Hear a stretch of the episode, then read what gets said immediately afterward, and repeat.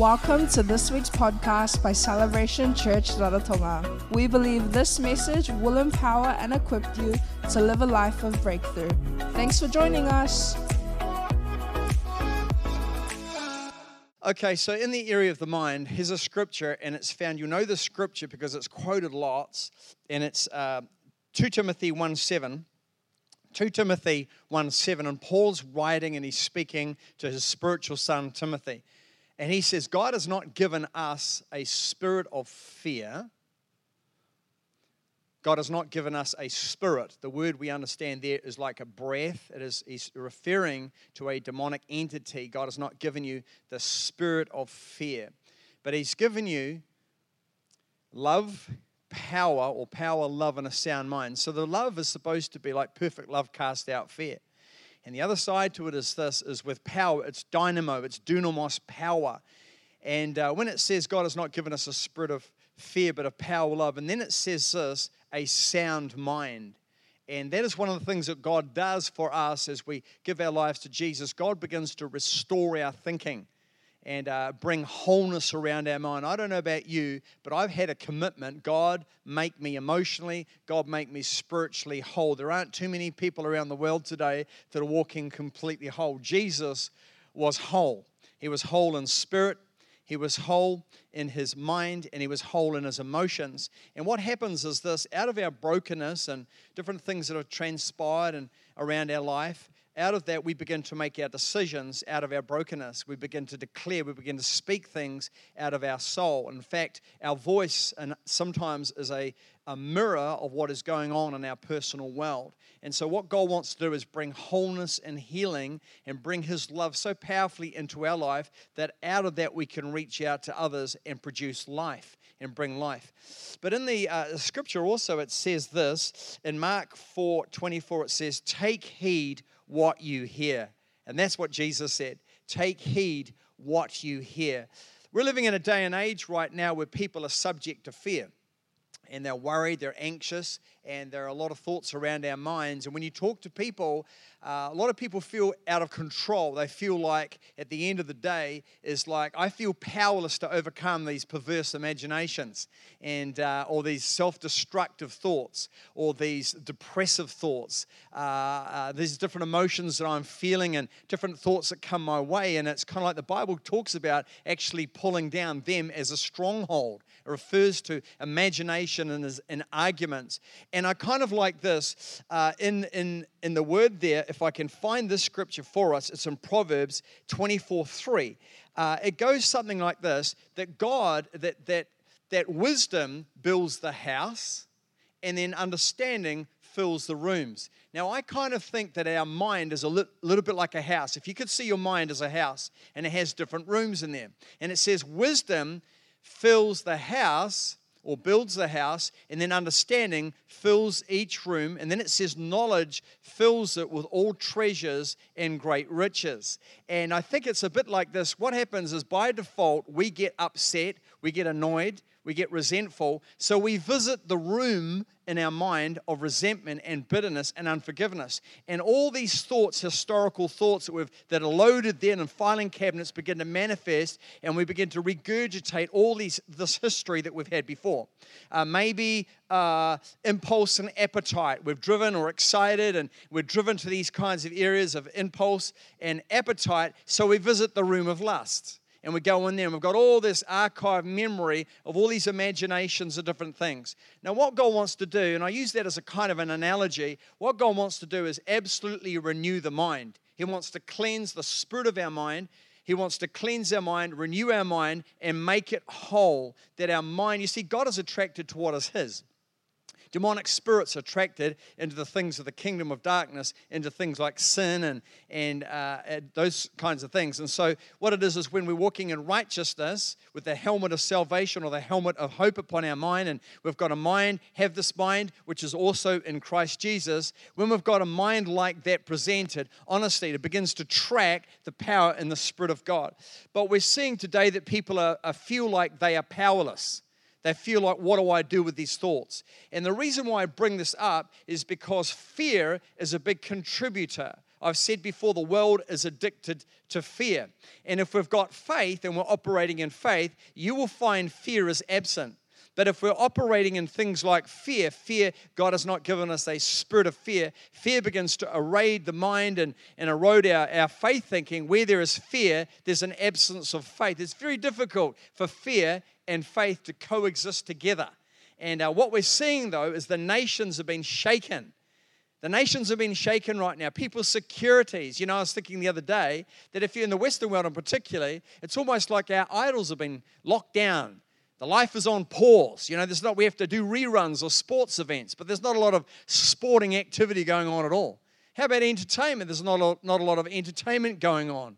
How about wealth? It's difficult for people to be earning money right now. And so they're kind of like a little bit of idols when you think about it. The money, the entertainment, education and there's not much education going on. That's on a hold, and some mums and dads would know that that well. But it's but it's like this. This is the opportunity that I believe God, in His infinite wisdom, will take advantage of a crisis like this and begin to speak to the body of Christ. Because this is what I believe He's saying to us. He wants to restore, restore the church back to its first love.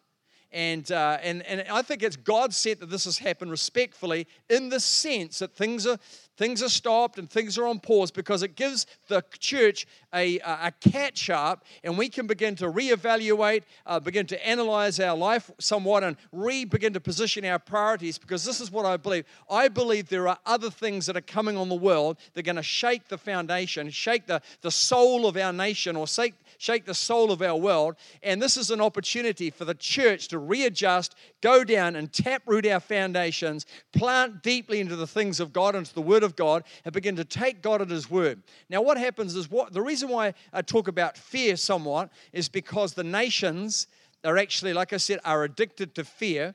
And the Bible talks about this, and I think it's in Matthew, uh, no, Luke, I think. It talks about the. Um, a fear coming upon people, and actually, uh, men's hearts were failing them for fear. And then I Google searched the, and I realized that fear itself, heart disease, is the number one leading cause of death amongst adults in the Western world. And so we see it prophesied or spoken out by one of the apostles there that basically fear attacks the heart. We know fear is not good for the heart anyway, and begins to actually uh, bring about heart disease. And so I want to say this this is a real challenge to our foundation. What are we believing in? And who are we trusting right now? And it's easy to begin to say, oh, you know, I trust the Lord, high five, brother, praise the Lord, amen. But no, when, when crisis comes, it actually tests our foundation, doesn't it? It tests what we've made of. It tests what we've built our life upon.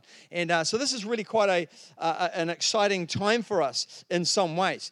Okay. Um, um, in the Bible here, the words "do not be afraid" and "fear not" are the most repeated commands. Did you, did you know that?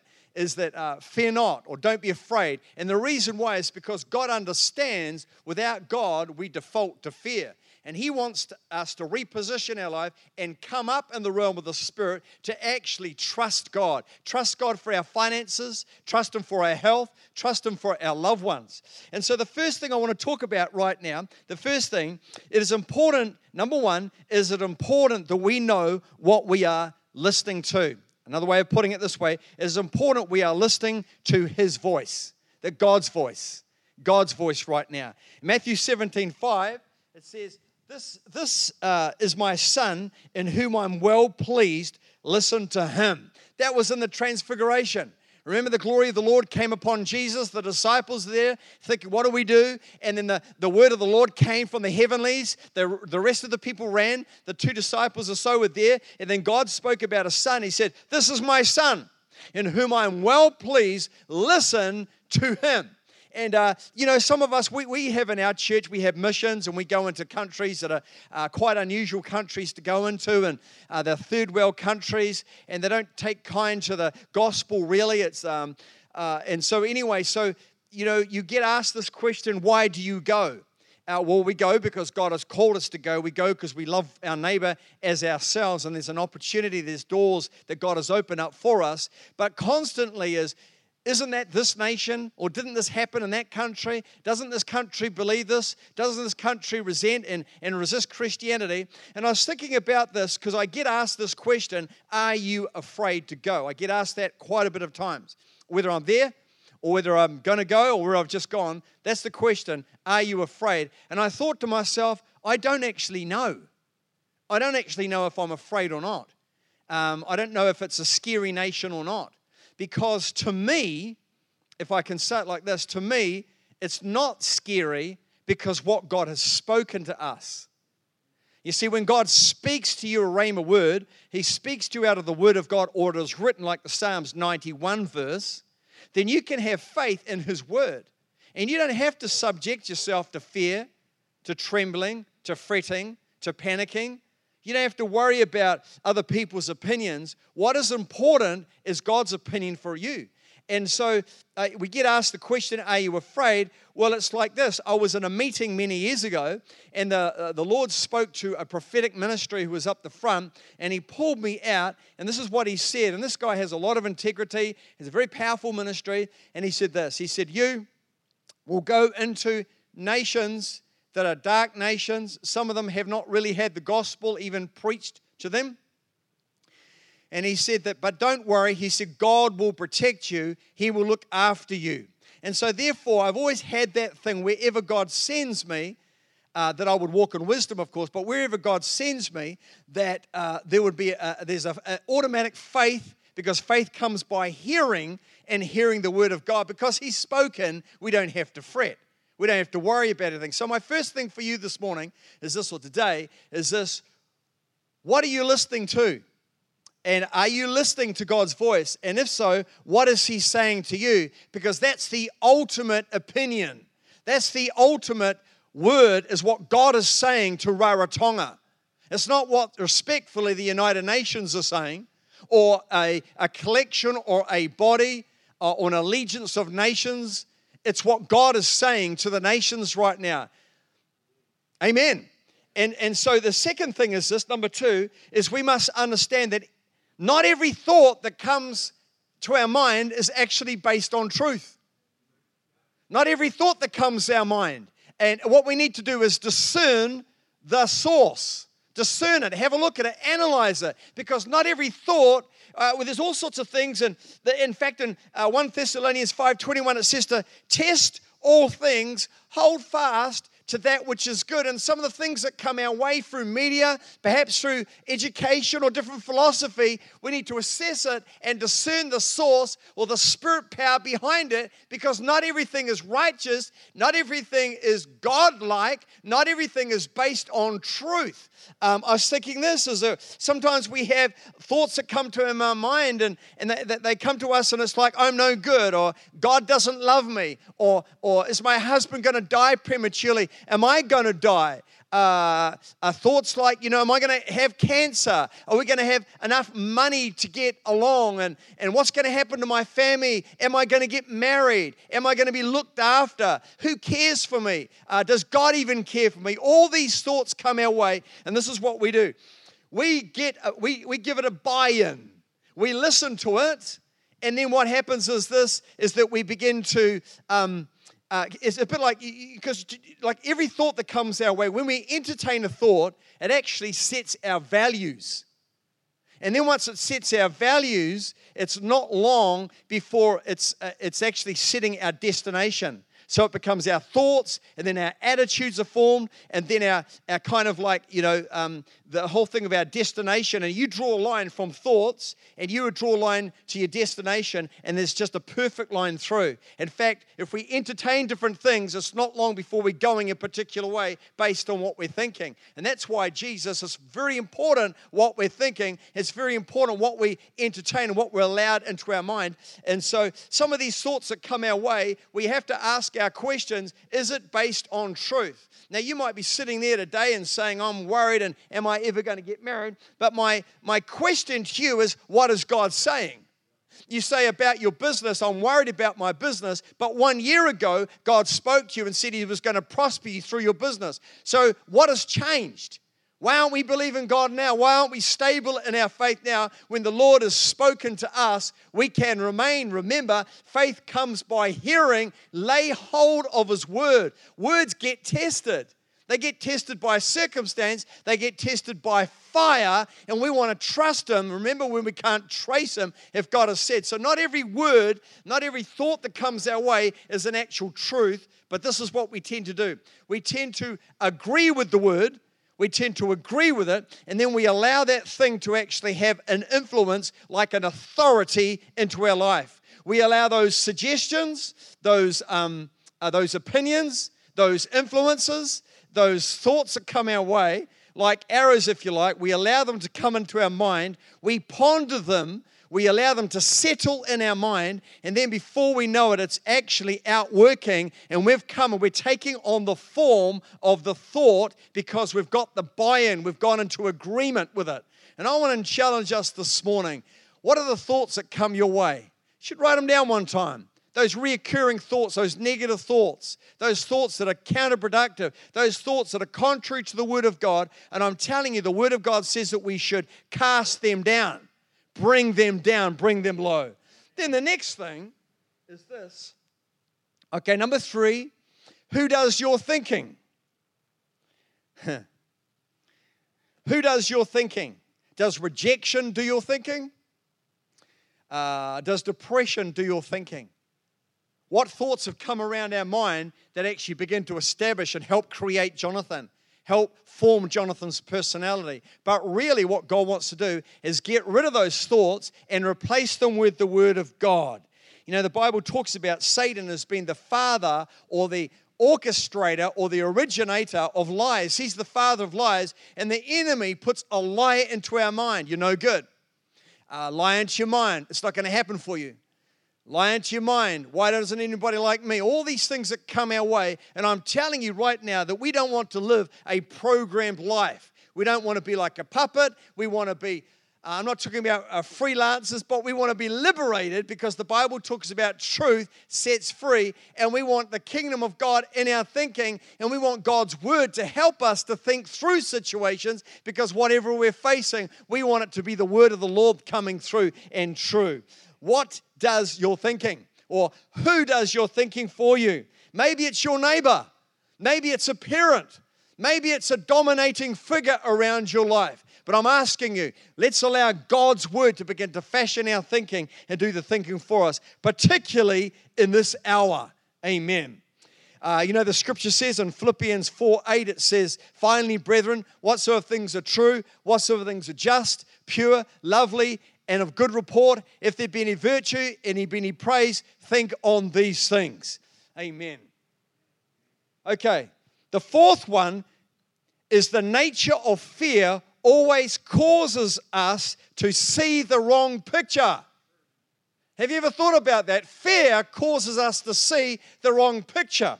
And in, uh, in Numbers 13, we, we, we hear the illustration about the, the giants in the land. The spies came back, and Moses sent 12 spies out into Israel today, the Canaan land. And uh, out there, he said, I want you to observe it, tell us. They came back. Most of them came back with a negative report. The Bible says it was a, a stink report, it was a bad report a false report. But Caleb and Joshua came, the Bible says they had a different spirit, but they came back and they said, We are more than able to take the land.